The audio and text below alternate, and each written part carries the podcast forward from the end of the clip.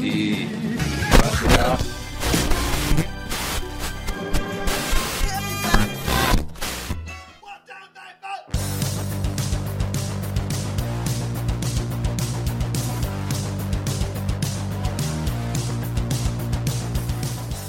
Conexão Satoshi, seu podcast do CoinTimes.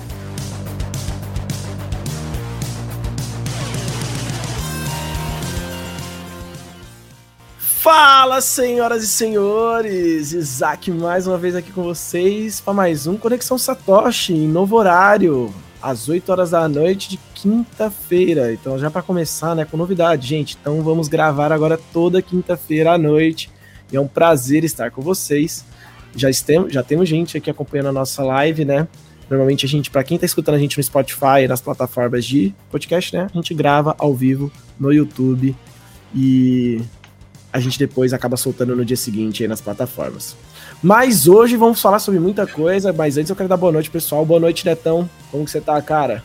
Pô, boa noite, Isaac. Tô bem. Não tenho um vira-lata ainda, mas eu tô pensando em adotar. Não dá spoiler, né? Tudo... Segura, não, todo o título aqui. A gente vai falar do vira-lata caramelo, a gente vai falar do título brasileiro. Vamos falar. Mas só pra te falar, eu adotei um vira-lata recentemente, tá? Tudo bem que ele já destruiu meu sofá, né? Tudo bem que foi um presente pro meu filho, pra minha esposa, foi, mas ele já destruiu meu sofá. Fala aí, Gustavo, boa noite. Isso aí não dá lucro, né? O outro também, né? Ah. Mas muito boa noite, Gustavo. E aí, boa noite, pessoal. Boa noite, Isaac. Boa noite, Neto. Eita! Já abriu a cerveja. Já abriu e lá se vai. Então, gente, hoje o que a gente vai falar? A gente já tá aí no título, né, da live que a gente vai falar. A gente vai falar, né, de criptomoedas brasileiras, vamos discutir um pouco sobre os projetos. A gente trouxe um convidado, né, que vai entrar já com a gente. E para vocês também perceberem, a gente mudou um pouco da estrutura do Conexão Satoshi. Então a gente vai falar de algumas coisas antes, já o convidado entra pra gente bater um papo e a gente abre também espaço para perguntas no final. Então quer tirar alguma dúvida? Fica até o final, você vai tirar essas dúvidas. A gente também abriu antes, né, nas nossas redes sociais, várias caixinhas de perguntas no Twitter, Instagram, todos os locais para vocês mandarem perguntas. Então o próximo podcast, fique atento às redes sociais, tanto minha, conta do Gustavo, como a conta do Neto e nas oficiais do CoinTimes. Tá bom? Mas não deixa de mandar ao vivo também, né, Seco? Isso. A dúvida surgiu agora, joga aí também. A gente tem umas anotadas, né, de quem tava nas redes sociais, mas qualquer coisa joga agora também. Isso, exatamente. E, gente, só antes da gente começar a bater um papo, eu quero só falar de uma coisa bem legal que a gente startou hoje, né, que foi uma ação juntamente com o Walter. O CoinGoBack e o Walter está dando agora mais cashback, porque você juntando os dois, você consegue garantir cashback nas duas pontas e garantindo mais bitcoins aí para você. Então a gente desenvolveu essa parceria aqui para beneficiar você. Então hoje, agora, se você tem o cartão do Walter, se você não tem, você vai lá pedir, né? É de graça, abrir sua conta de graça. Então peça seu cartão do Walter. Você vai lá, compra com ele e também utiliza a plataforma do CoinGoBack. Então você ganha ali 0,5% no cartão diretamente do Walter em Bitcoin, diretamente na sua conta. E você também pode usar em mais de 500 lojas dentro do CoinGoBack, garantindo ali até 20% de cashback. Então é bem legal, uma parceria bem legal, então aproveite, né? Peça seu cartão do Walter se você ainda não tem. E se você ainda não tem conta no CoinGoBack, vá lá criar para ganhar Bitcoins enquanto você gasta dinheiro, que é a melhor coisa que você faz na sua vida. Cashback muda sua cabeça, você fica bitolado dos cashbacks. Mas vamos lá, gente, vamos falar um pouquinho do que aconteceu no mercado, porque essa semana foi punk, hein? Não sei vocês, mas essa semana foi punk. Dá pra começar a gente já falando um pouquinho da Binance, né? Banida do Reino Unido, que bagunça é essa? Quer dizer, a Binance não foi realmente banida, né? Mas foi uma empresa que ela comprou, então a Binance continuou operando lá, firme e forte, apesar de todo o medo do mercado das notícias, né? Mas não deixa de gerar um certo medo, um certo receio de que o regulador vá tomar decisões mais fortes contra a Binance, né? Como já aconteceu na Binance no Canadá, em Toronto, que a Binance pediu para que todos os usuários fechassem a conta e sacassem o dinheiro de lá, que é realmente bizarro, né? A Binance realmente tem regulador olhando para ela de todos os lugares do mundo, né? inclusive aqui no Brasil, né, que a BCrypto já abriu um processo lá no Ministério Público para ficarem de olho no que a Binance fez e tal, que eles dizem, alegam lá que a Binance oferece contratos de futuros, derivativos para brasileiros, não deviam estar fazendo isso, de acordo com a CVM, mas alegam eles que eles continuam fazendo, mas assim, até agora nem no Reino Unido a Binance.com continua operando, né, o que aconteceu foi que uma subsidiária que eles compraram, mudaram de nome para Binance, alguma coisa lá, eles avisaram, isso aqui não tem autorização para operar e tal, mas a Binance esclareceu que eles ainda nem estão operando, ele não afeta nenhum serviço, nenhum produto dentro da Binance.com, da Exchange, então para a gente, muito menos, não muda nada por enquanto, né, relaxa quem está muito...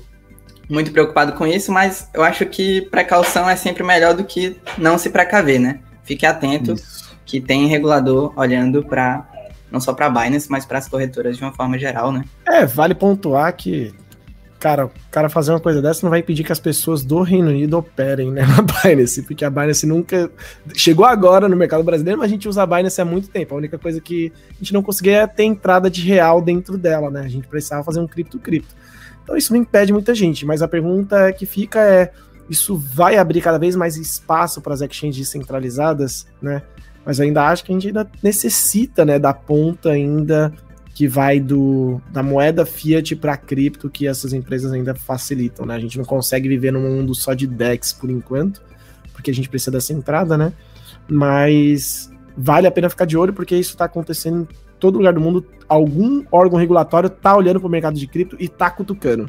Nos Estados Unidos a gente viu isso acontecendo já várias vezes, passou pelo Tether, passou pela Ripple, né, teve o lançamento da Coinbase que foi bem regrado ali dentro das regras deles, né, no IPO, então tem todo lugar tá olhando, né, aqui a gente tem a BCrypto, como o Neto falou, né, mas a gente tem também a CVM, tem o Sandbox fazendo, que estão acontecendo alguns testes, né, no Sandbox, a gente tem a CVM muito perto ali, de olho, e aquele negócio, né, o governo vai querer morder um pouquinho disso, ele não vai simplesmente jogar isso no lixo, né, não vai fazer igual a China, por exemplo, que simplesmente quer fechar as portas de todo mundo e mandar embora, né, pelo menos eu acho que isso não vai acontecer, né.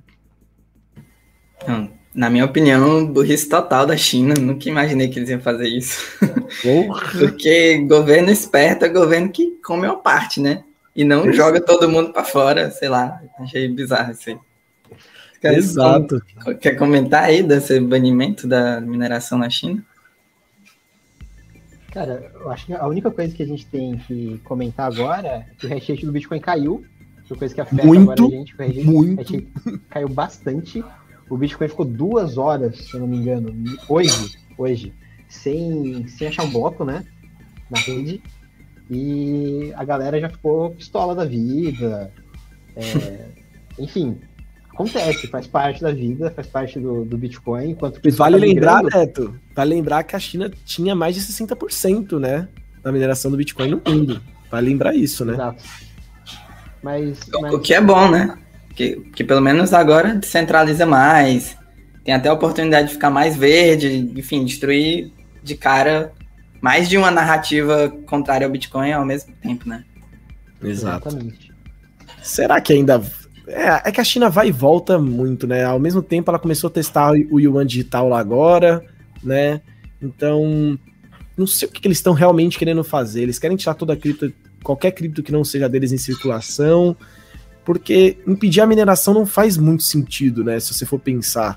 Eles nunca impediram também das pessoas negociarem. Primeiro tiraram o ponto que a gente falou, eles não vão conseguir proibir o Bitcoin, né? Igual eles quiseram, uns anos atrás. Então eles proibiram as exchanges de atuarem lá, né? E agora eles proibirem a mineração, não faz o menor sentido esse tipo de movimento. Eu não consigo enxergar algo que faça sentido na China também, né? Então paciência. Concordo completamente com o Eric aí. Ponto positivo total, a China tá banindo o Bitcoin. Para a narrativa do Bitcoin é muito bom a longo prazo, que eles vão para os Estados Unidos, que eles vão para o Cazaquistão, qualquer lugar que eles forem, tá melhor do que tá na China ali, na minha opinião. É como eu sempre falo, o Bitcoin é uma moeda masoquista, quanto mais você bate nela, melhor ela fica. Pensei que você ia falar, ela gosta, né? Mas ela gosta. Pensei que você ia soltar essa. Pode bater, o Bitcoin aguenta. É o ponto que a gente sempre fala, né? O Bitcoin, ele tá aí para se provar com o tempo, né? Então, quanto mais passar tempo, quanto mais bater, quanto mais tentar derrubar ele tá aí, né? Vai fazer o quê? Vai cair? É o que a gente brinca, né? Que ele tem um áudio que sempre passa pelos WhatsApps, né? Ah, Bitcoin caiu? Não, cara, o Bitcoin tá em alta infinita, né? Tá em alta infinita, se você olhar, tá sempre em alta infinita. Tem umas quedinhas de 100%? Tem, né? De 80%. 100%. Quase isso. Mas vamos deixar a China de lado aí. Acho que todo mundo tá bem inteirado do que tá acontecendo na China, né? Vamos só realmente acompanhar o que tá acontecendo. Os próximos a gente ainda traz mais atualizações, né? Mas a gente não pode deixar de falar também que cada vez mais tem grana preta alta entrando aí no mercado de cripto, né? Pô, de novo, ali com essa queda, teve novos aportes, né? Realmente grande. A gente teve ali a movimentação. Foi hoje que o Morgan Stanley comprou ações da Grayscale? Acho que foi hoje, né? Acho que foi hoje. Eu vi hoje, não sei se foi hoje mesmo, mas eu vi hoje também. Isso, eu vi hoje isso também. Então a gente percebe que cada vez, né, tipo, o mercado tradicional ainda continua olhando, né? Pô, o Morgan Stanley é o 6º maior banco dos Estados Unidos, né? Então, tipo, tomar essa posição, ele tá investindo indiretamente, né, no Bitcoin por causa que tá comprando ações da Grayscale, mas é uma empresa que é totalmente focada no mercado cripto, né? Não tem nenhum pezinho fora, então ele tá investindo no mercado cripto. E, pô, aonde vai parar isso, né? A gente tem aí o nosso... gosto de brincar que fala que, pô, se você tá vendendo pra ele, né? Que é o Michael Saylor. O cara tá comprando Bitcoin a rodo, ele tá realmente enxergando isso como bem parecido com a corrida do ouro, né? Que teve ali pós-guerra, né? Principalmente pós-segunda guerra ali com a Alemanha. Então... Pô, será que realmente essas empresas estão investindo focada no longo prazo, né? Será que a gente não vai ver de novo essas conversas de mais Elon Musk no mercado? A gente pode imaginar isso? O que vocês acham? Que mais Elon Musk no sentido de mais gente manipulando o mercado? Mais gente manipulando o mercado, comprando, dando pitaco, né? Pô, Elon Musk é só o primeiro, cara. Eu penso, o cara é um influenciador, ele é um CEO de uma empresa. Imagina se influenciador grande começa a fazer isso, né? A gente teve a entrada agora do Tom Brady e da Gisele Bündchen, né? Virando sócio da FTX. Pô, imagina se ela fala alguma coisa no Twitter, né? Ou, tipo, sai e começa a falar mal. Eu fico imaginando isso, né? A gente tá vivendo num mundo cada vez mais digital. Será que a gente vai ver cada vez mais esse tipo de coisa? Cara, eu acho que em algum momento as pessoas vão se cansar desse pumping up de cripto. Isso aconteceu com o McAfee, né? No começo, o McAfee ele promovia alguns pump and dumps de criptomoedas e tal, de alguns ativos duvidosos. A gente vai falar sobre alguns ativos duvidosos nessa live também. Mas depois de um tempo, acabou, né? O pessoal cansou daquilo. Eu acho que o Elon Musk tem muita influência digital, tem muita influência memética, mas uma hora isso deve acabar, não tem como. Não tem como, tipo, ele cantar Baby Doge Coin, em referência ao Baby Shark, e tem uma criptomoeda chamada Baby Doge Coin que sobe 200% em uma hora. Eu pensei que a Doge ia subir, eu não sabia que existia Baby Doge. Também não fazia ideia que existia Baby Doge Coin até hoje de manhã. Mas, cara, tá mutado, Isaac. Obrigado. Você só descobre quando você vai no CoinMarketCap de manhã e você coloca lá na setinha, tipo, as mais que valorizaram na última 24 horas, sabe? Pra ranquear. Aí você vê, tipo, Baby Doge. Aí você fica, tipo, o que é isso? Sabe? Elon Musk criou esse negócio antes de twittar, só pode. Só pode, né? Pegou aqueles... Foi no Mercado Livre, né? Comprou aquele negócio, tem a sua própria criptomoeda, né? Comprou e falou, faz o Baby Doge Coin aí pra mim. Cara, pensando nisso, eu nem tinha pensado nisso antes, pra falar a verdade. Mas eu acho que, nesse sentido, o Elon Musk tá sendo a prova de fogo do Bitcoin. Eu acho que não vai ter ninguém mais influente no Twitter pra fazer pump and dump de Bitcoin do que o Elon Musk. Eu acho que a gente passando dessa etapa, a não ser que se junte a galera, porque acho que ninguém é mais influente no mercado, no Twitter mercado, sei lá, no espaço cripto do Twitter. O mercado é muito bom. É que a galera fala do cripto Twitter, né? Eu acho que ele é o maior, a não ser que todo mundo se junte, não, vamos todo mundo junto derrubar o Bitcoin, todo mundo junto subir o Bitcoin. Assim, o Bitcoin Twitter, toda hora tenta subir o Bitcoin, né? Number go up, hashtag Bitcoin to the moon, não sei o quê.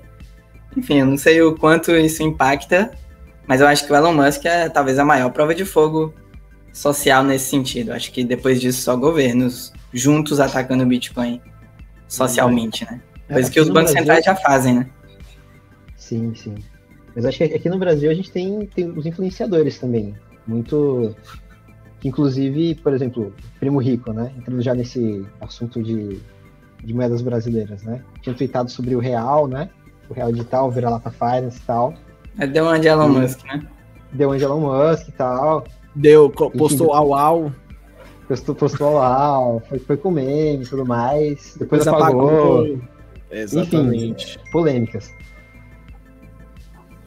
Então, isso, né, a gente tá num mercado tão pequeno, né, a gente fala, por exemplo, o volume brasileiro é tipo, se a gente comparar o volume dos Estados Unidos ou qualquer volume mundial, a gente é ridículo, né, por isso que eu fico um pouco só preocupado com esse tipo de manipulação, né, que, por exemplo, o Elon Musk fez isso também com as ações da Tesla, né, no passado.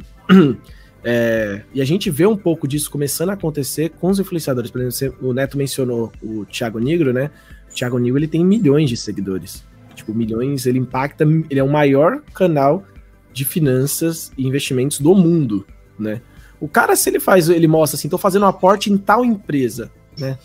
Mano, quem não conhece o mercado, quem tá chegando ali pelo vídeo dele...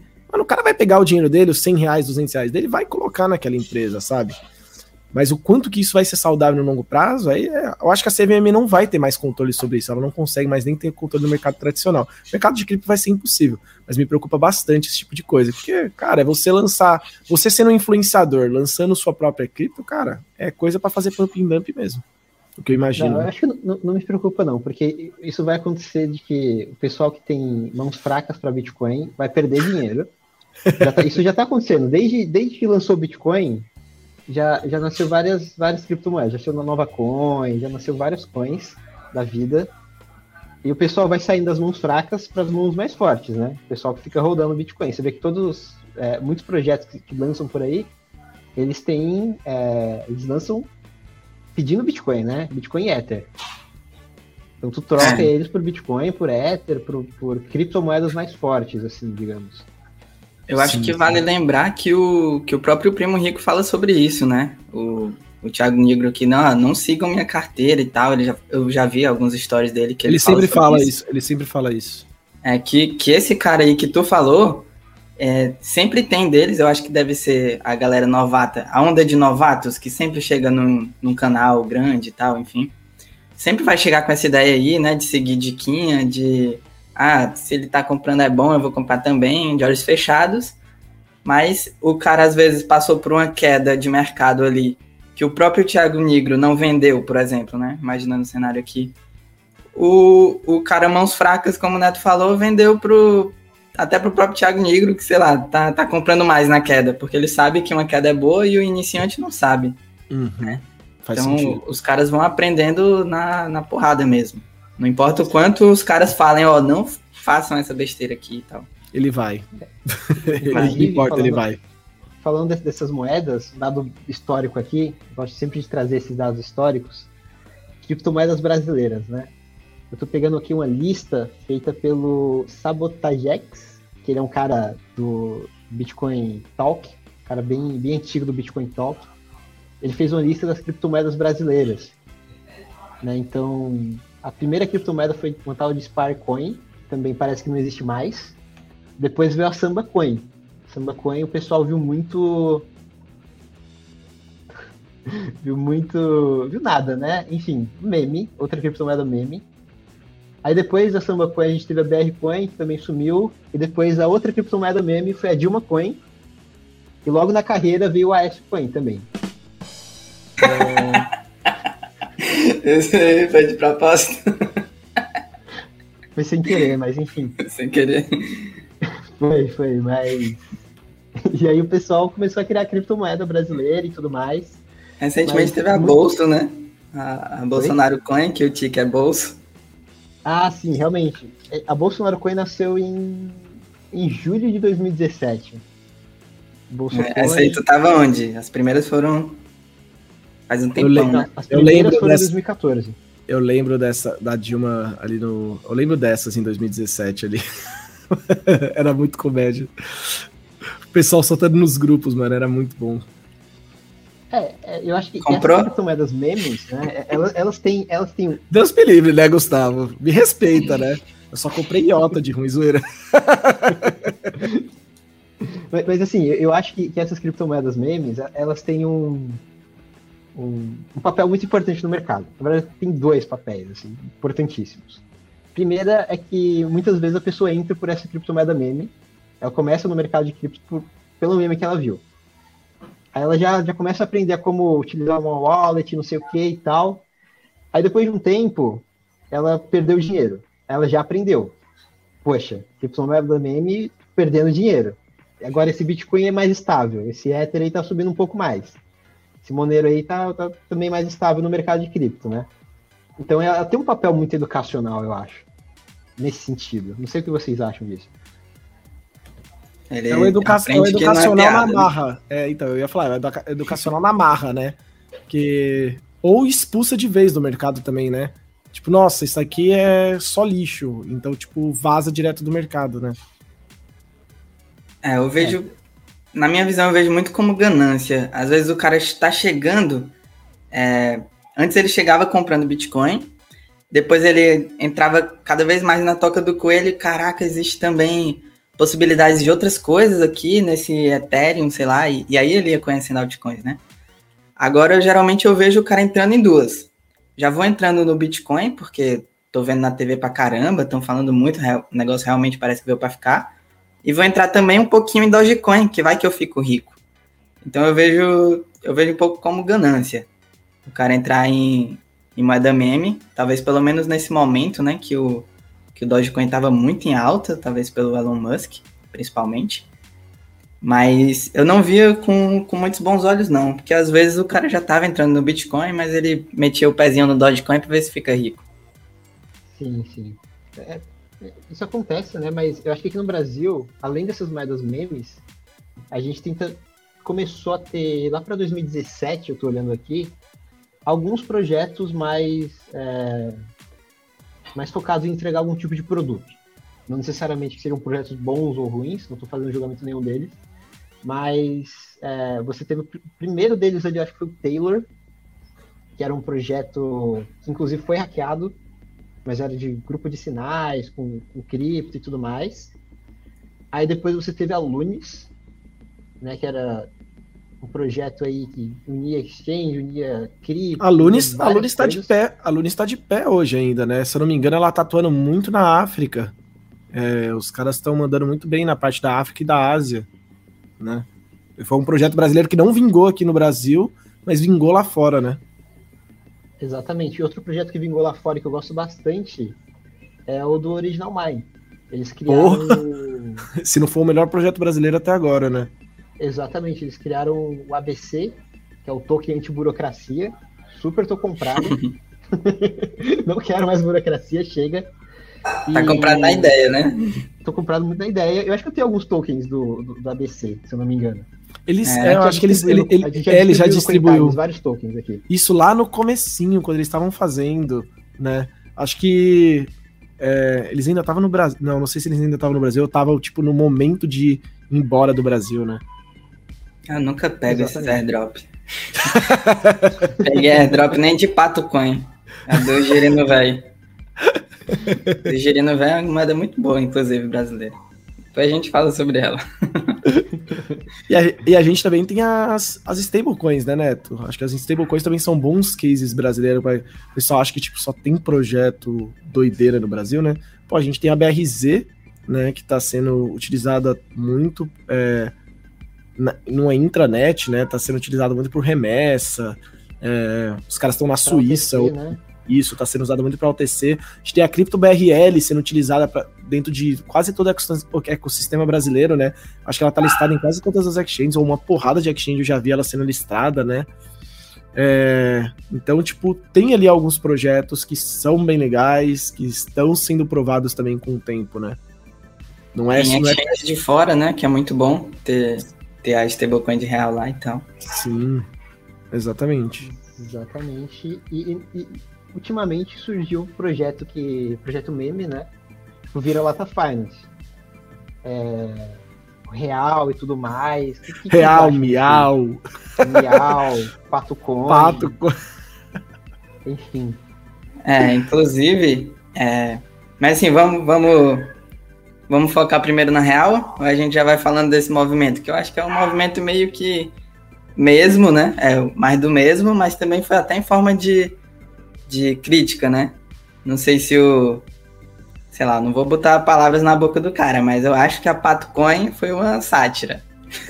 Não, a PatoCoin foi uma sátira. A PatoCoin foi uma sátira, né? Tem um site da PatoCoin, se vocês nunca viram, eu acho genial. Que é o girinovelho.wixsite.com. É o site dessa criptomoeda. Girino e aí ela... Boa. Não, só pra quem não conhece o Girino, ele é um cara que ele tá ali na comunidade de Bitcoin há muito tempo. Né, ele é um cara já muito experiente na comunidade de cripto, ele chegou quando, acho que tinha nada, tinha só mato, só na comunidade. Era só mato, né? E aí ele trouxe o pato. O legal é que você abre o site e tá assim, ó, Pato Finance, mudando vidas, um pato de cada vez. Pá, impactante assim. Muito bom. Aí tem as perguntas, né? Dá pra comprar com real? Aí ele dá sim, scan bom é scan versátil. Não, a PatoCoin é, nesse caso, realmente uma zoeira grande, né? Tipo, ele foi criada para isso, né? Mas se a gente pegar, por exemplo, o caso do Real, pô, aconteceu diversas coisas aí com o Real, né? Que fizeram ele valorizar milhares ali, por cento em poucos dias e cair agora que tá beirando, tipo, nada, né? Agora, né? Teve muito fuzuê na comunidade, porque era um projeto brasileiro. Inicialmente falou que era com a proposta de ajudar animais, né? Aí quando viram, tipo, boa parte dos tokens estavam concentrados em alguns endereços de carteiras na Binance Smart Chain, né? Aí você via que, tipo... De momentos em momentos, tinha uma movimentação desses endereços estranhas. Então, cara, eu realmente, ali na minha opinião, ali foi tipo uma puta sacada de tipo, vamos tentar ganhar um dinheiro com isso aqui, tem um monte de galera que vai entrar nisso daqui, é trouxa, vamos usar, tipo, um discurso legal aqui e vamos ganhar dinheiro. Eu acho que os caras fizeram realmente isso e deve ter tirado uma grana, liquidaram lá no topo histórico, né? E agora a galera tá chorando. E pior que tem agora uma comunidade que defende pra caramba isso, que tá esperando. E a comunidade quer fazer pumpar de novo o Real, né? Eu vejo também um pouco nesse sentido, porque eles ajudaram, de fato, ONGs, instituições lá com animais... vira-latas e tudo, que é muito bom, sendo que eu me questiono, né, como que entra isso com o token? Para que o token? Porque o token geralmente é para incentivar economicamente um projeto, né, o desenvolvimento. Então, aonde entra isso com um projeto que token novo na Binance Smart Chain, aqueles negócios tipo criar um RC20, que é um Ctrl-C, Ctrl-V ali já é suficiente, muda qualquer parâmetro e vamos lá, que parece muito mais que é para enriquecer dono do projeto e especulador querendo enriquecer também, né? Então vamos subir esse negócio aqui, vamos fazer um puta marketing, em vez de realmente... Cara, porque se eu vou ajudar animais carentes, eu dou diretamente. Quanto menos intermediários na história, quanto menos complexidade, melhor, né? Então é mais ou menos nesse sentido que eu tenho o pé atrás. Embora vamos ver aí que os caras doaram, sei lá, o projeto está de pé ainda, né? Diferente que tem projeto que já morreu, né? Inclusive. Exatamente. Tem um ponto também que o mercado brasileiro passou por muitos scans, né? Em pouco tempo. E foram scans grandes que, tipo, levaram a grana absurda da galera. Então você vê um projeto assim que não nasce minimamente estruturado, que não nasce... Meu pé hoje com projetos brasileiros é sempre o atrás de, tipo, é um scan até que me prove o contrário, né? Tipo, de verdade, qualquer projeto brasileiro que nasce, eu leio o white paper, eu olho minimamente e falo, beleza, até eles entregarem alguma coisa concreta a partir daquele projeto, pra mim não vou investir, eu não vou tacar meu dinheiro ali, né? Tipo, depois do que a gente aconteceu... Uma coisa, entre aspas, concreta. É o maior exemplo que a gente tem aí de uma coisa concreta é a Atlas Quantum. A gente sempre bateu na Atlas Quantum no CoinTimes, a gente sempre foi criticado por bater na Atlas Quantum. O pessoal era fã da Atlas Quantum. A gente sempre falava, cuidado, não tem auditoria. Aí chegou a famosa auditoria e a gente falou, cara, essa auditoria aí tá com problema. Só bateu na gente.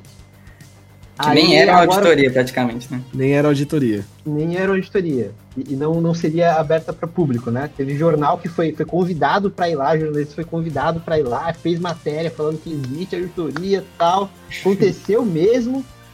Hoje, eles criaram acho que a criptomoeda mais escândalo do mercado brasileiro, que é o BTC Quantum, né? O famoso BitA. Agora, sabe um negócio interessante que eu gosto de ver também? Que é uma coisa que me chamou a atenção na Wibx, que o cara até perguntou aqui nos comentários, que é, o projeto pensou primeiro numa estrutura, num projeto que faça sentido, ou ele pensou primeiro num token e depois pensou, vamos fazer o que com isso aqui? Pra ficar rico, né? Então, os caras pensaram, tiveram primeiro a ideia do projeto e depois montaram o token em cima para o negócio funcionar. Então que é um pouco do caso do Crypto Hub, né? Que também foi um outro projeto brasileiro, que os caras prometeram um universo maravilhoso, né? Também, de um ecossistema, o marketplace, cartão de crédito, Visa e Mastercard, aplicativos, os caras que iam ser a Binance do Brasil, e os caras não entregaram nada. E aí, nesse caso, foi um golpe ou foi falta de conhecimento técnico de entrega de um projeto? Porque os caras captaram muito. Eu lembro que a gente fez as contas na época, que, assim, foram uns 20 milhões de reais, não foi? Foi 15 milhões de reais, se eu não me engano. Mas eu acho que, assim, para tudo que eles prometeram, não tinha como eles entregarem por 15 milhões. Eles prometeram uma plataforma de trading. Quem conhece o mercado sabe que desenvolvedor custa muito caro. Né? Sim. E no final... Isso daí um time de desenvolvedor queima em 2-3 anos no máximo. Não, muito menos do que isso, para fazer uma plataforma. E além do mais... eles prometeram tudo isso e eles não cumpriram tudo isso, né? Então, e fecharam as portas depois, assim, de forma que muitos dos clientes ficaram extremamente satisfeitos. Então, eu acho que quem acha que é golpe e tal tem toda a razão de ficar nervoso com o projeto, né? Agora, eu não estudei esse projeto o suficiente para falar se é um scam mesmo, é um golpe ou realmente foi uma falha gigantesca de execução. Eu me lembro que eu tava falando com o Neto justamente nesse sentido, que pareceu muito que simplesmente não tinha como entregar, mesmo que os caras quisessem, prometeram demais. Talvez seja golpe nesse sentido, você não pode prometer demais, se você não tem infraestrutura pra fazer, nem dinheiro, né? Então, o foda disso que eu sempre acho é tipo a falta de transparência, né? Os caras foram e fizeram um ICO, né, por exemplo. Pô, os caras fizeram ICO, o mínimo que eles deveriam é ter, tipo, sei lá, um reporte pra comunidade, tipo, em tese que comprou o ICO, né? Então, a gente tá entregando isso, não teve nada disso também, por exemplo, da parte do Crypto Hub, né? E no caso, o Pablo Henrique ali comentou da Wibx, né? No começo, tipo, eu estava muito receoso da Wibx, né? Também fui muito com o pé atrás, tipo, há pouco tempo atrás, até os caras entregarem realmente uma plataforma, entregarem um produto, né? Eu fui com 2-3 pés atrás, né? E até por isso que, tipo, a gente convidou, né, uma pessoa pra gente bater, uns 3-4 pés atrás. Mas a gente trouxe hoje uma pessoa pra gente bater um papo sobre isso, porque realmente, você pega um projeto, a gente lia o white paper, a gente falava, tipo... Cara, não faz muito sentido o que os caras estão propondo, né? Tipo, do mesmo jeito que a Crypto Hub fazia muito sentido, né? O mercado brasileiro precisava de um exchange naquele nível que os caras estavam prometendo, mas não houve entrega, né? E esse é o ponto. Aí, golpe, falta de conhecimento, foi tudo planejado ou não foi? A gente não tá por trás para saber se foi planejado ou não foi, né? E aí, realmente, que isso acontece. Mas, eu acho que, tipo... A gente pode super agora bater um papo sobre isso, né? Eu vou convidar agora, eu acabei de comentar, então, Pablo, você vai ficar feliz da vida, e a galera que perguntou aí da Wibx, né? Porque a gente vai convidar agora para bater um papo, é o Cássius Rosa. E ele é diretor de novos negócios e estratégia da Wibx, então eu vou chamar aqui, ó, chega mais, Cássio. E aí, gente? Muito boa noite. Boa noite, como é que vocês estão? Dei uma breve introdução sua, então fica à vontade para se apresentar. Imagina, tranquilo. É isso mesmo, estou no projeto aqui, estou aí à frente de novos negócios e estratégia. Estava ouvindo vocês um pouquinho aqui. Vamos continuar esse bate-papo bom aí. Com certeza. Aliás, obrigado pelo convite. É uma honra estar com vocês aqui, só no meio de férias aí. Muito bom a gente poder fazer esse bate-papo aí. Exatamente. Muito obrigado você por ter topado, né? Porque a gente, que você estava escutando um pouquinho do que a gente estava falando, né? Então a gente estava falando exatamente isso, de projetos brasileiros, toda essa confusão. Vocês passaram por isso do outro lado, né, também, né? Porque vocês, em tese, né, estavam tentando construir algo também, né? Vocês estavam tentando realmente levantar, tirar algo do papel, tirar do white paper, vocês fizeram o ICO, fizeram todo o projeto, e por outro lado tinha gente igual, que no caso era a gente, batendo em vocês, e falando, cara, isso daí tem alguma coisa errada, é alguma coisa estranha. Como é estar do outro lado, né? Cara, é sensacional, e eu vou até abrir falando o seguinte, que um de vocês, não vou me lembrar qual, acabou de falar aí, algo muito legal, que é, pensou na moeda, pensou no projeto primeiro, como é que é o processo, né? E cara, na realidade, o que é muito bacana, o blockchain, ele era a solução dos nossos problemas. Então, para responder essa questão, sim, a gente pensou primeiro o negócio. Inclusive, quando surgiu mesmo ao vivo, nem se pensava em blockchain, criptomoeda, era para ser uma rede social de negócios, onde você tinha um ecossistema ali, que até tinha na época era o Wibx Coin, mas que era um ponto, como os pontos que a gente conhece hoje. Mas para fazer da forma descentralizada, segura, transparente, a blockchain ela era a solução para isso. Problema, como é que a gente acha gente para fazer isso de uma forma legal, decente, para que isso aconteça como tem que acontecer. E como vocês bem colocaram, vocês sabem o quanto isso é caro, né, o quanto isso é difícil, e foi a trilha que a gente fez, que aí eu sempre digo que a gente tem três pilares muito legais no negócio que vem ao encontro aí do que vocês estão falando, que é o pilar de tecnologia, o pilar jurídico e o pilar mercado. O pilar tecnologia, eu falo que a gente teve a feliz sorte aí até de estar com o tema certo, na hora certa, no lugar certo, porque a gente tem esse convênio de pesquisa e desenvolvimento com o ITA, que é quem nos deu muito amparo tecnológico e de segurança para fazer toda essa infraestrutura acontecer junto com o nosso time, né? Então, foi algo muito interessante e que dá essa robustez que a gente tem na plataforma de uma forma muito legal.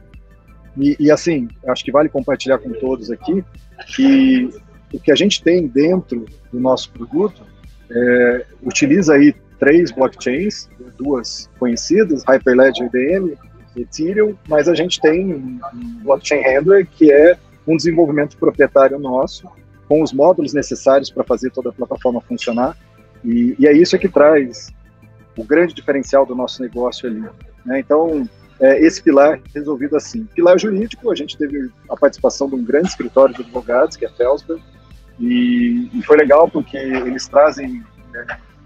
todo o desenvolvimento necessário na ocasião que a gente precisava para ter essa robustez jurídica em relação ao tema.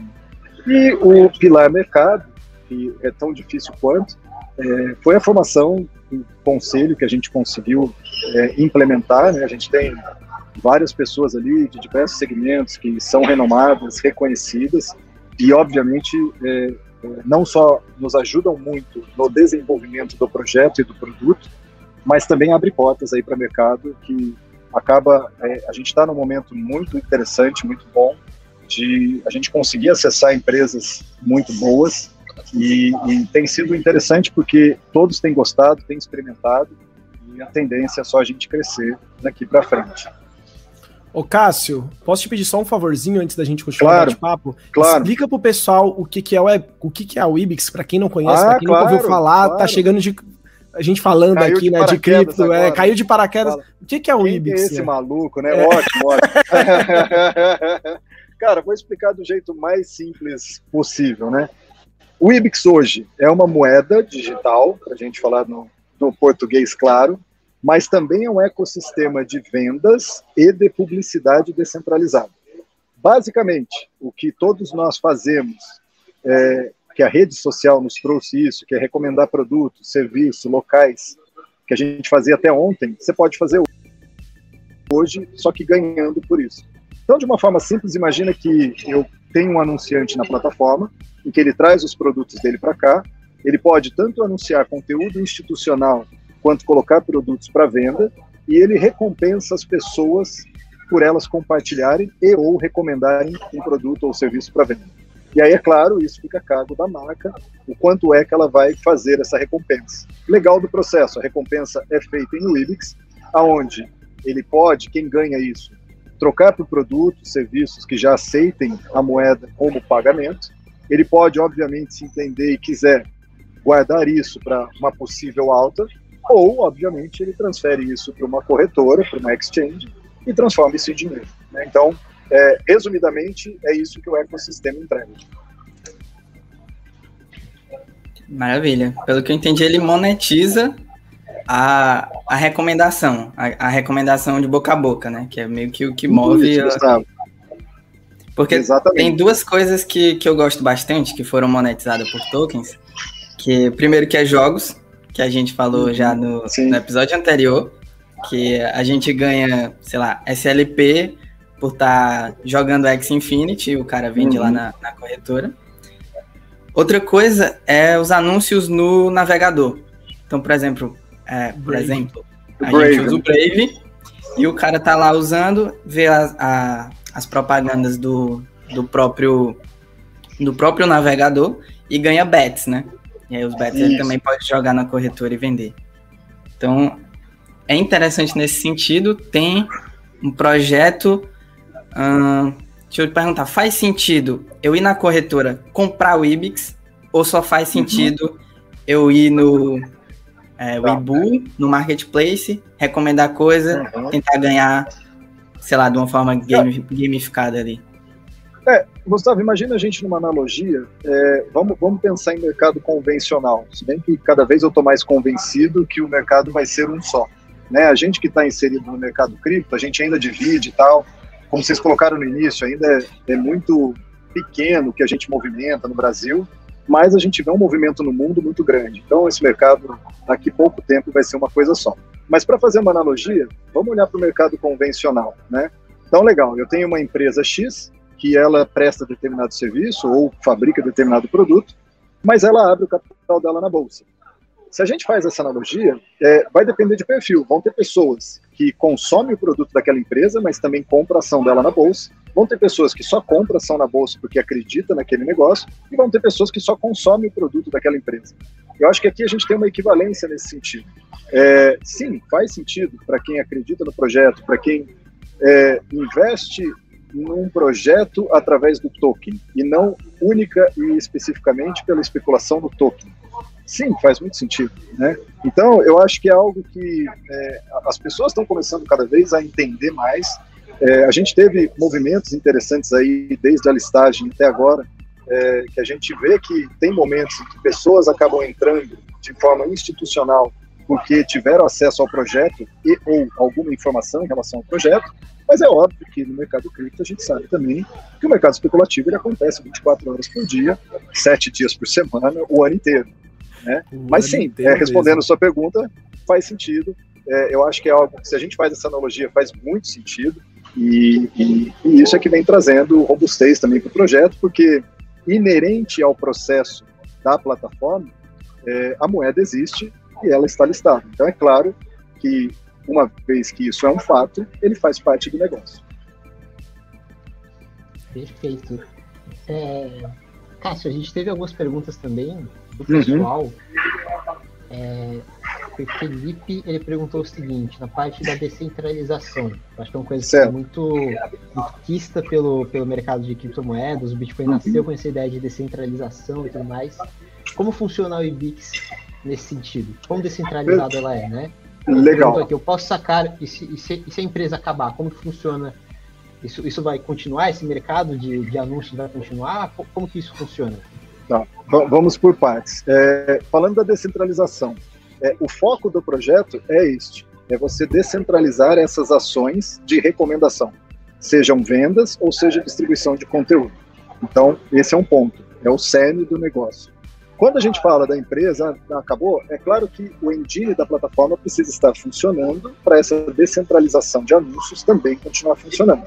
Então, como se trata de uma empresa que galga um projeto e sustenta esse projeto, ele precisa acontecer para que tudo continue, né? Mas tudo que a gente tem, como está replicado no blockchain da Ethereum, até o momento, né, vamos supor aqui, isso não vai acontecer nunca, mas só para ilustrar a pergunta, legal, as máquinas desligaram.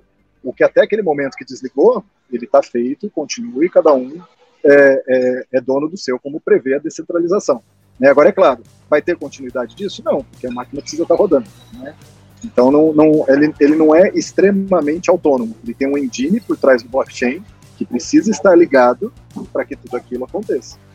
Assim como a maior parte dos projetos. Sim, alguns projetos como a Biscuit, que era a antiga, Bitsquare, se eu não me engano, antiga Bitsquare, Biscuit, ela funciona dessa forma de que você pode hostear o seu próprio exchange, né? Existe algum plano da Wibx de trazer essa ideia também? Porque hoje, pelo que eu entendi do projeto, ele está bem, nesse caso, centralizado a parte de recompensas da própria Webull, né? Vocês têm alguma ideia de descentralizar mais ainda? Ou vocês querem manter esse core, esse business, e expandir ele mais ainda? Qual que é a ideia? Na realidade, assim, tem uma série de frentes de estudo, e o roadmap tem muita coisa que está na linha de estudo para a gente ver, não só associadas a isso, mas inclusive a frentes de segurança, etc. Mas hoje o momento que a gente está ainda é um momento de expandir este modelo, porque assim, esse projeto hoje, apesar de a gente ainda estar com foco de expansão nacional, é um projeto que a gente tem essa ambição de que se torne global, porque ele é pronto para aplicar em qualquer região do planeta, né? E isso é muito legal. Aliás, até compartilhando com vocês, é um spoiler, sendo honesto, nem sei se eu posso dar aqui, mas enfim, vamos aproveitar. A gente terminou uma integração agora com ERP de barramento de pagamento, e a gente vai fazer a implantação, isso agora em julho, não vou falar o nome ainda, porque daí não seria mais spoiler, mas enfim, vocês estão dando isso em primeira mão, eu acho que é muito legal. Então imagina que, falando em usabilidade do token, a gente, sem intermediários, você vai poder passar no caixa de um lugar e fazer aquela compra com o token, direto. Só que isso não é com o QR Code ali ou com o sistema do nosso projeto. É integrado via API num ERP convencional do mercado. Então a gente está fazendo isso até onde a gente sabe, claro que tem trocentos, né, literalmente milhares de projetos pelo mundo, mas até onde a gente pesquisou essa inserção do universo cripto na economia real, até onde a gente tem esse conhecimento, isso é o primeiro no mundo. Está acontecendo desse jeito, integrado assim. Eu não estou com nenhum intermediário ali, não é igual aos cartões de exchange que está fazendo uma venda a mercado e está colocando aquilo de forma transparente, não. É o local, o comércio, fazendo a aceitação de cripto no ERP dele e emitindo o cupom fiscal. Então, assim, e aí, essas coisas... Aí só te atrapalhando um pouquinho, claro, cara, só para ver se eu entendi certo. Então a ideia é a pessoa chegar assim, você vai fazer o pagamento, tô passando, sei lá, vou chutar aqui, num Extra, vai, num grupo da Via Varejo. Okay, você chega, aí a pessoa vai chegar lá e vai falar, nossa, eu quero fazer o pagamento. Aí a pessoa vai falar, você quer dinheiro, cartão, crédito, débito ou Wibx. E aí você fala o Wibx, transfere diretamente. Exatamente isso. E aí vamos pegar o seu exemplo aí. Tô no Extra. O cara vai poder fazer uma ativação do tipo, você está na gôndola do arroz ali, fazendo a compra da semana, do mês, o que for, e ele vai poder ter uma ativação com o trade da indústria para dizer o seguinte, cara, está comprando seu arroz? Escaneia esse QR Code aqui e ganha a quantidade de suficiente para passar o pacote de graça lá no caixa. E o cara vai pagar aquilo da wallet dele direto ali.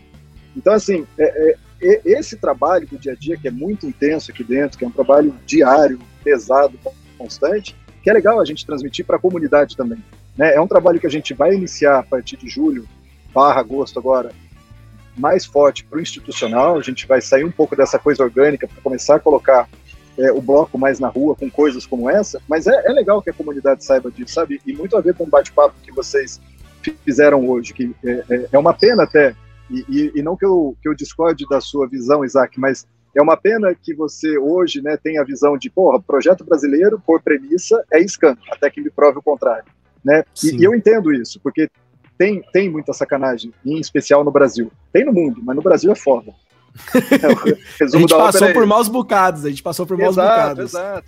Ah, eu acho que o ceticismo... Exemplo de Atlas Quantum e tantos outros. É uma merda, né, cara? Mas assim, eu enfatizo muito e levanto muito essa bandeira aqui, não porque estou praticamente desde o início, mas, cara, eu sei o quanto o dia a dia aqui, ele é complicado, ele é pesado, ele é custoso, mas tem muita coisa legal sendo feito, tem uma entrega para a comunidade cripto, que a Wibx está fazendo, que é muito legal, né? A gente até brinca, não é a Wibx é panaceia de todos os problemas? Não, claro que não. Mas, cara, tem muita coisa legal sendo feita, e é legal a gente transmitir isso para a comunidade, porque são feitos globais, como esse aí, cara. Você fala, pô, tá bom, talvez daqui 6 meses, daqui 1 ano, isso seja comum. Fala, não, hoje em dia tá inserido, tem toda a cripto, RP foi. Não, mas de repente, sei lá, quem sabe de fato a gente não está sendo o primeiro a fazer isso, né? Um pioneiro de um processo que parece que é um caminho sem volta, que é o que eu acredito, sabe? Então, enfim, coisas legal. Assim que eu acho que é muito legal a gente compartilhar. Bem legal. Gustavo ia falar alguma coisa naquela hora? Não, eu ia dizer que eu acho que o ceticismo, ele é sempre mais importante do que a crença de cara, né? Então, às vezes, assim, tem crítico do Bitcoin que conhece mais de Bitcoin do que Bitcoiner por aí, que é ruim. Você deve primeiro desconfiar... Desconfiando, você vai aprendendo, e se a ideia for boa, você surfa naquilo, né? E é muito legal isso que você trouxe, Gustavo, porque assim, o desconhecido, ele traz o receio, ele traz o medo. É inerente à forma como a gente, como ser humano, pensa e age, né?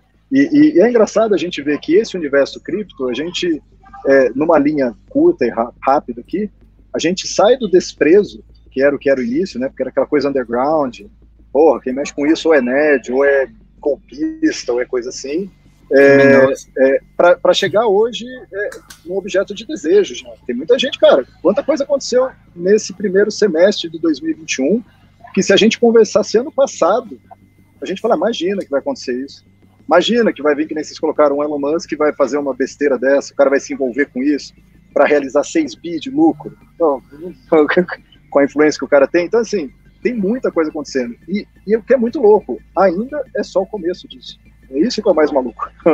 Então, eu acho que a gente está passando por essa transformação, e essa bandeira que vocês levantam, que a comunidade levanta, que a gente aqui na Wibx levanta, ela é importante, e ela vai ter momentos como vocês colocaram, pô, de bater, de tomar porrada, né? Mas a gente está ali, no dia a dia, porque a gente acredita, a gente sabe, está fazendo, né? Então, eu acho que coisas como o que a gente faz aqui traz também passar por esse processo e trazer essa credibilidade. Você fala, caraca, não é possível que esses caras estão tomando porrada há tanto tempo e, né, estão evoluindo, e aí você começa a ver projetos assim como o nosso, outros, fala, não, tem coisa séria também.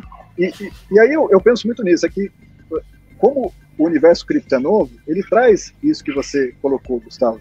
Mas se a gente olha para o mercado convencional, cara, até hoje eu vejo notícia em Jornal Nacional, em Record, porra, pirâmide que surgiu não sei na onde, apartado no universo cripto.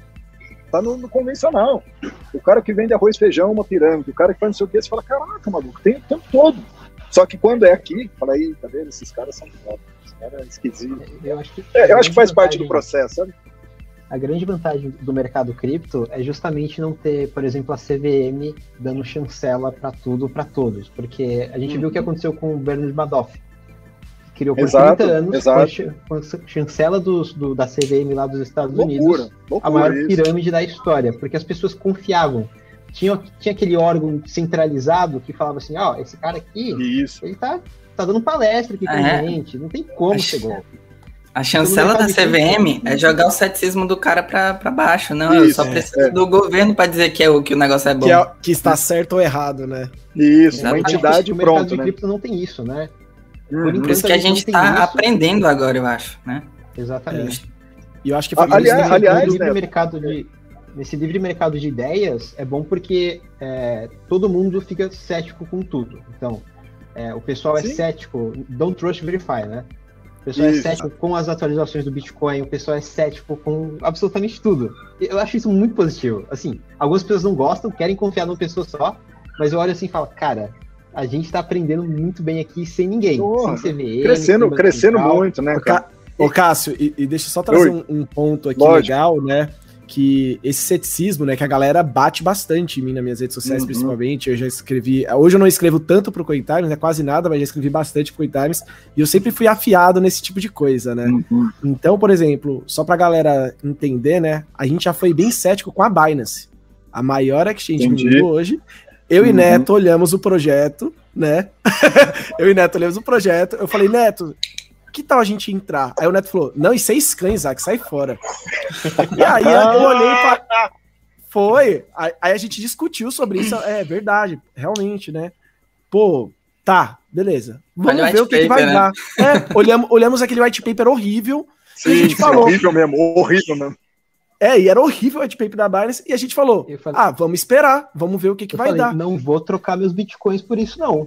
Não coloco meus bitcoins por isso, não. Mas isso não impediu de eu investir em BNB depois da entrega acontecer, que foi o que a gente falou aqui no começo, lógico, né? Eu gosto de ver a entrega. Mano, tendo time pra entregar, cara, o dinheiro vai vir naturalmente. E a Binance foi esse exemplo, né? Que eu acho que é o mesmo caminho que vocês estão indo, né? Então isso, a Binance teve ponto, entrega. Pronto. E, cara, você bateu num ponto muito legal, porque imagina que o nosso projeto, ele prevê essa inserção, vamos chamar desse dinheiro institucional, que são das empresas, dentro do universo cripto, gerando essa recorrência de compras de tokens para fazer a plataforma funcionar, porque o token é o combustível da plataforma. E aí a gente tem que passar exatamente por esse processo que você acabou de colocar, que não é eu mostrar, não é eu convencer, é eu comprovar que o que eu estou entregando é diferente e muitas vezes melhor do que o convencional entrega hoje para ele. Então, isso vem no descentralizado em todos os aspectos, não só no universo cripto exclusivamente. Porque quando eu aparto o projeto do cripto, né, eu estou apresentando uma plataforma de vendas, de marketing, para empresas fazerem uso daquilo de forma descentralizada, mas muito simples. E eu mostro métricas para eles, eu falo, cara, olha, eu performo melhor que a plataforma 1, 2, 3 e é um custo muito mais baixo. O cara, ele é cético a ponto de dizer, não é possível. Como assim? E aí você tem que ir lá, você tem que realizar, tem que mostrar, tem que medir, tem que comparar, daí o cara fala, caraca, não é que é mesmo? E é exponencial, e é legal. Então é muito legal o que você trouxe, porque é um processo, e o processo exige isso, né? E é legal porque a gente está, nesse momento, comprovando para uma série de empresas. E felizmente, a gente está literalmente comprovando, porque quando você compara, o cara olha e fala, porra, faz sentido, quero ver melhor, quero testar mais, quero implantar. Então, eu acho que a gente ainda tem chance de excelentes notícias aí em 2021, de muita coisa boa aí. Legal, Cássio, legal. Deixa eu trazer outra pergunta aqui, só para a gente entender mais do próprio ecossistema da Wibx, né? Que foi uma pergunta interessante aqui do Eric, que qual a vantagem para o estabelecimento aceitar a Wibx? Aí ele até falou mais, já que necessita de instrução e um certo trabalho de integração. Assim, mas imagina que a gente pode falar inúmeras vantagens. Só que, quando eu falo hoje de eu ampliar a possibilidade de pagamento, só que esse pagamento, na realidade, faz parte de um ecossistema onde eu posso trazer mais clientes para o meu negócio, eu posso impulsionar os meus conteúdos e eu posso criar, entre aspas, um exército de vendedores, que eles vão ser recompensados por isso e pode usar aquele meio de pagamento comigo mesmo.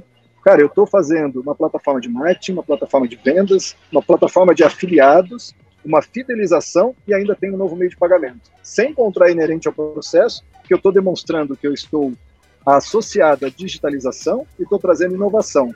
E aí isso pode, o que é muito legal, trazer para um comércio de bairro ou para uma grande rede de varejo, né? Então, eu acho que tem muita coisa associada aí que as pessoas começam a ver e entender. Porque assim, eu falei dessa integração do ERP, mas vamos falar simplificadamente para a padaria da esquina. Cara, caiu um negócio aí, Zão. Quebrou. Não sei se foi guitarra, mas caiu um negócio. Não foi nenhuma das minhas guitarras. Não JBL, só foi a caixa de som. Deu um susto agora. Deu um tombo aí, mano. Mas se a guitarra... Nossa, aí é meu coração. Acabou a live. Deu baixo. Não foi ele. Mas, cara, pro pequeno estabelecimento, imagina que ele não precisa ter um RP e tal, porque muitas vezes não tem. Então vamos pensar na padaria. Cara, esse cara tem desde a opção dele gerar o QR Code da wallet dele dentro da Wibx e ele aceitar o pagamento da forma mais simples possível, que ok, ele vai fazer isso, mas a gente também, dentro desse processo de integração, a gente deve apresentar isso também agora em julho, imagino eu, mas aí soltando o spoiler aqui, a gente está com... resumidamente, eu crio no celular do atendente do caixa da padaria um POS para ele receber as contas ali. Então o cara vai digitar ali os produtos, vai aparecer o valor, vai gerar o QR Code dinâmico, o cara vai mostrar a carteira e vai fazer isso. Então, você consegue, de forma simples, ter isso integrado no seu negócio hoje. Porque, no final das contas, a gente criou todo esse negócio, esse projeto, esse ecossistema, para ele ser democrático. Então, ele é das pessoas para as pessoas, mas ele também é dos negócios para os negócios e para as pessoas. Então é a gente usar esse poder de descentralização, mas ser democrático para que todos possam usar. Só que a gente tem que ter a robustez também para que os grandes vejam a possibilidade e as condições de fazer parte disso. Eu adicionaria talvez aí uma coisinha, você me corrige se eu estiver errado, Cássio. Claro. Mas a gente ainda tem o ponto também hoje é muito comum, principalmente as grandes cidades, né? Lógico, a gente tem pequenos centros que usa muito moeda fiat corrente ali no dia a dia, mas a gente tem muito comum de usar o cartão, né? O cartão tem um alto custo para o estabelecimento. A gente tirar esse meio aí, é absurdo, tipo 5%, né? 5, 6%. Isaac, você falou um negócio que eu comentei hoje. Imagina, assim, eu nem sei qual é o número exato, mas vamos supor aqui, quanto que gira numa Via Dutra o pedágio por dia? Cara, o pedágio passou por testes, tá? Num teste de novo, mas por que não tem cartão no pedágio hoje? Que seria prático pra caramba. Você não tem que ficar carregando moedinha, dinheiro. Por conta de taxa, cara. E como é uma coisa obrigatória, e ele não é obrigado a ter o meio de pagamento de cartão, ele não põe. Então, você tá muito correto. Essa é uma vantagem que a gente nem entra muito no mérito, porque... ele é inerente ao processo. Quando o cara passa a ter o meio de pagamento do Wibx, ele está se livrando disso, porque vai ser uma decisão dele transformar aquilo em dinheiro para entrar no fluxo de caixa dele, o que ele pode fazer, obviamente, mas ele pode entender que um percentual do faturamento dele ele vai usar para o marketing e, cara, isso pode ir e voltar várias vezes. Aqui eu não sei se eu tô errado nisso, mas eu acho que talvez nem precise falar que o comerciante já sabe muito bem disso, né? Exato. Enquanto sabe, o cliente não sabe. O cliente não sabe, às vezes ele tá nem aí, ele quer pagar no cartão mesmo, porque ele ganha milhas, sei lá, qualquer coisa. Exato. Não anula depois isso ter dentro da Wibx também, né? Exato, aí que tá, mas exato. Esse é o ponto, entendeu? É isso, cara. Eu acho que, assim, o universo de possibilidades ainda é muito grande, né? E como eu digo, apesar da gente ter percorrido já há 6 anos, batalhando bastante aqui, né? Desde lá da concepção até agora, cara, ainda é só o começo do que tem para vir. Então, a gente fala muito do core aqui, do que é para simplificar, mas a plataforma tem uma elasticidade absurda de features para funcionar, cara, de cashback a essa recomendação, a fazer convênios, a trabalhar cupom. Cara, tem muita coisa que está desenvolvida, tem muita coisa por vir, enfim, né? E só para finalizar, a gente fala de cartão e tal, cara, hoje é uma coisa comum, você tem um cartão dentro do celular que você passa ali e tal, para pensar na história curta do cartão desde quando surgiu, e mesmo quando surgiu, que era aquele carbonão lá, o usuário nunca parou para pensar que tem adquirente, subadquirente, liquidante, ele não pensa nisso, é que hoje é mais comum a gente falar de tudo isso.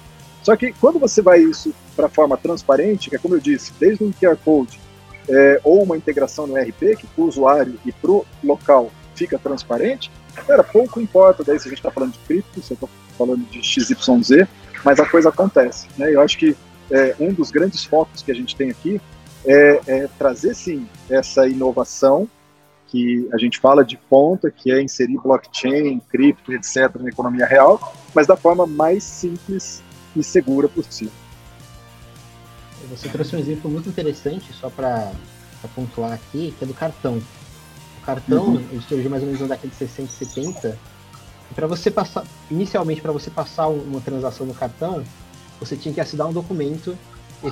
Esse documento, ele era meio que fotocopiado, assim, né? Xerocado. Aí eles mandavam isso para uma central bancária, que depois mandava para o banco.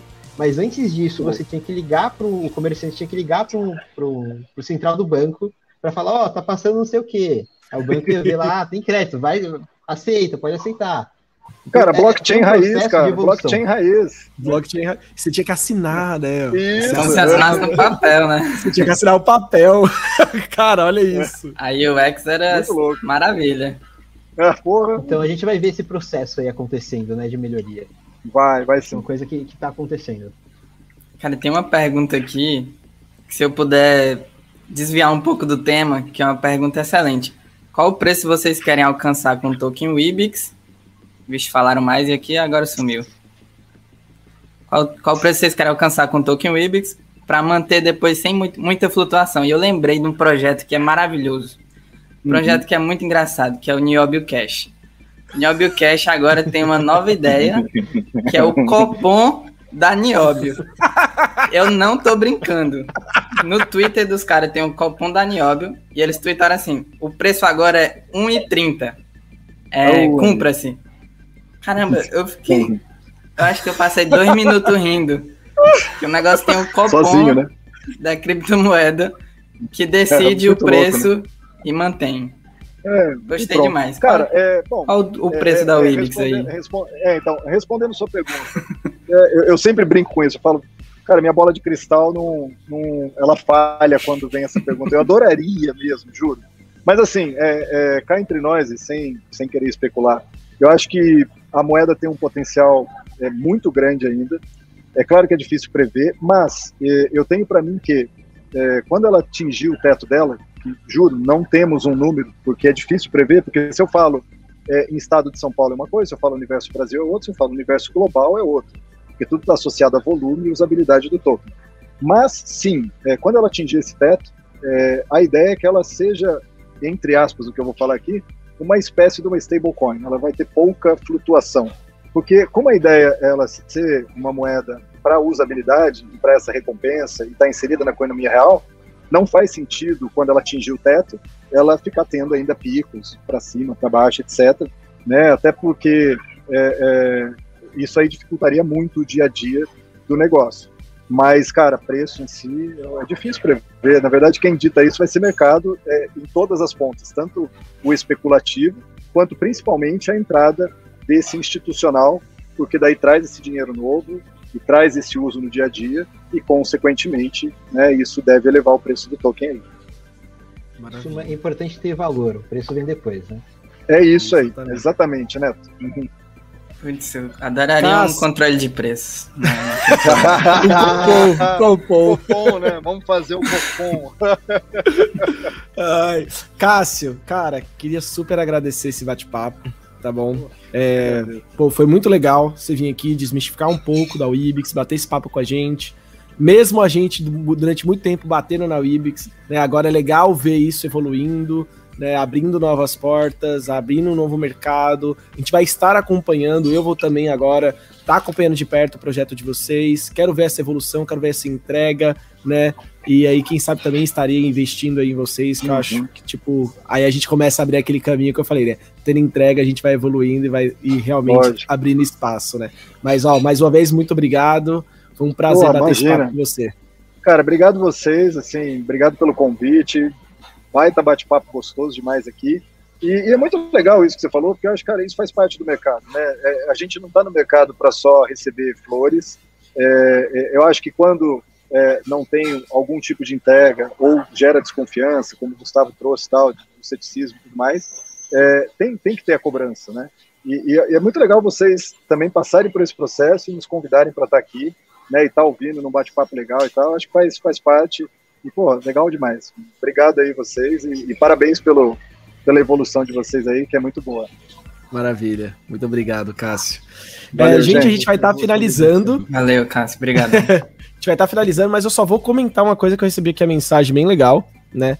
Que eu vi que mandou outras vezes, que é do dela, né? Ele falou que tava curtindo muito o bate-papo, né? E ele mandou mensagem sobre uma campanha do Agasalho que tá arrecadando dinheiro em criptomoedas na madrugada de hoje. E ele comentou que na madrugada de hoje morreram ali 12 moradores de rua, né?